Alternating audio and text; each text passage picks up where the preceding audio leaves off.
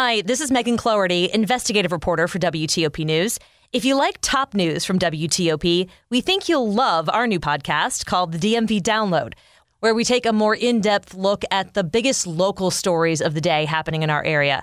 We hope you check it out of Washington Week joins us and to get into what all these developments mean. One local school system reinstitutes its mask mandate.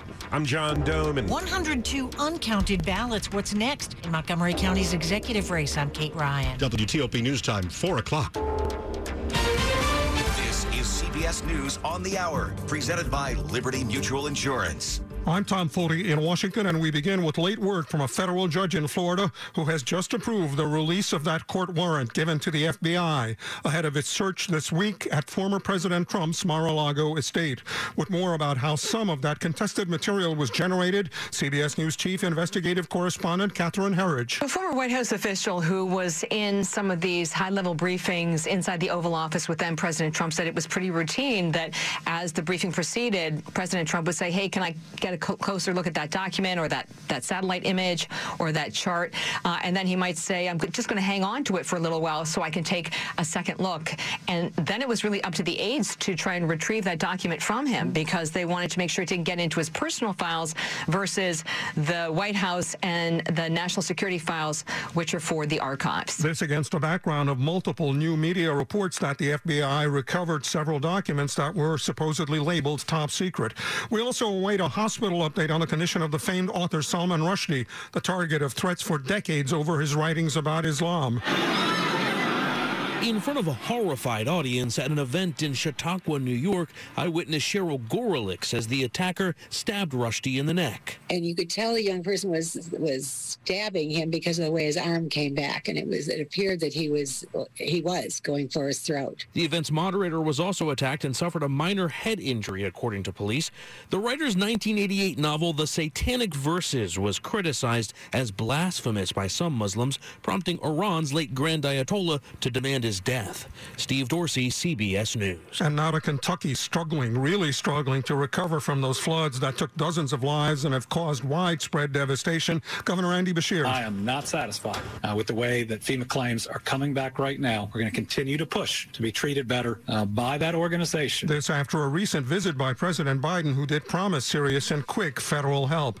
Checking on the COVID pandemic, which has not gone away, here's correspondent Jim Krasula. Just over 5% of kids in the U.S., 2 to four years old have received at least one dose of COVID 19 vaccine, according to the Centers for Disease Control and Prevention. Just under 1% of those kids are now fully vaccinated. 3% of children under two have received at least one dose. The latest U.S. coronavirus fatality number from Johns Hopkins a million thirty-six thousand people have died of it here.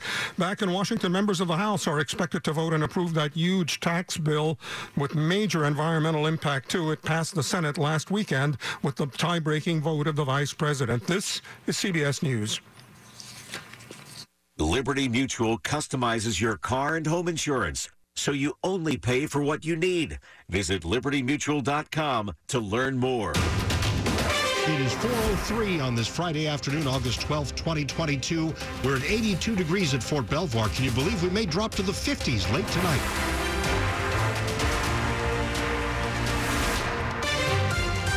Good afternoon. I'm Dimitri Sotis. And I'm Sean Anderson. Our top local story this hour one of the region's biggest school systems appears ready to start the school year with a mask mandate back in place. Here's WTOP's John Domen. Starting Monday, masks will be required in all Prince George's County school buildings again. The county was the last in the region to drop the mandate, doing so in July. The move comes after a recommendation from the county health department, which cited concern with the highly contagious BA5 variant of the coronavirus. Currently, the community level as measured by the CDC is considered high in Prince George's County, while all of its neighbors are medium. The head of the teachers union said she recently surveyed other teachers about this issue and that about 60% wanted a mandate to return. So the union supports the county on this. John Domen WTOP News.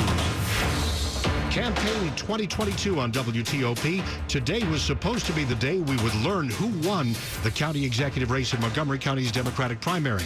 But the discovery of more than 100 uncounted ballots changed that, so now what?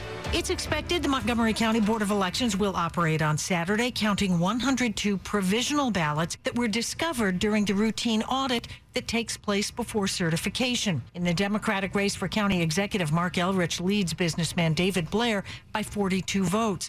During WAMU's Politics Hour, Elrich said that the Board of Elections process would be looked at. David Blair released a statement saying he had confidence in the process and the Board of Elections to make sure that every vote is counted. Kate Ryan, WTOP News. Action taken by the Supreme Court in El Salvador is helping Virginia authorities bring a rape suspect back to Leesburg to face the justice system. WTOP's Kristi King tells us the man jumped bail decades ago. He's charged with two counts of raping a child younger than 13 in Loudoun County. Back in 2001, Franklin Carcamo Garon was arrested, charged, and released on bond prior to his court date. Now back in the U.S. from El Salvador, he's being held on no bond. Leesburg Police Chief Gregory Brown says his department will continue to work to make sure people face justice regardless of how many years have passed. Kristi King, WTOP News. Some positive news here if you're a fan of Georgetown Cupcake, which D.C. health inspectors shut down earlier this week. WTOP has learned it is open for business again. The owners say they renewed their business license yesterday. They passed a reinspection from the D.C. Health Department earlier today. The M Street Bakery had been shut down due to what it calls an administrative oversight. The business had failed to renew its license when it expired in November. And according to D.C. Health Records, inspectors found several safety violations last month. It's 406. Well, for the first time since he was traded to the San Diego Padres, former national superstar Juan Soto is back in D.C. for a game tonight, a series over the weekend. WTOP's Kyle Cooper's out talking to some fans. Nats fan Keegan Conway had this game circled on his calendar. How does he feel about the superstar's return? I personally have no uh, hard feelings or ill will towards Juan, so I'm happy to see him here tonight. So, and I'm happy to see him every time he comes back. So it's different than some of the other guys. When Bryce Harper returned for the first time after leaving, Nats fans booed him. Will that happen tonight? Here's 11-year-old fan Brandon. Do you think there's any chance that um, Soto will get booed tonight? Yes, because I am. At Nationals Park, Kyle Cooper, WTOP News. You only have a little time left to show your support for small businesses in the DMV. Your favorite local restaurant could only be a few votes shy of $1,000. Vote for your favorite local restaurants in each of 10 delicious food categories for their chance to win with WTOP's Top 10 contest. Visit WTOP.com, search Top 10 to cast your vote, and you only have until 5 o'clock, which is next hour. We continue to follow breaking news this afternoon. The FBI is investigating former President Trump for potential violation of the Espionage Act. The search warrant from the Mar-a-Lago search from earlier in the week has been unsealed. We'll talk to Yamiche Alcindor of Washington Week in just a few. It's 407. In the wee hours of the night, when everyone else is fast asleep, you're the one on third shift, burning the midnight oil. When a part fails and everything comes to a grinding halt, regardless of what the clock on the wall says, you leap into action. Grainger is with you and all the ones who get it done. Whether in person or remote, open communication with your doctor is key to managing any condition, including heart failure. How have you been feeling? Um, I'm okay. Both are great options to continue having open conversations with your doctor about how you're feeling. I've had less energy. And when you speak openly with your doctor, they're better equipped to help. Visit heartfailuretalks.com to learn more.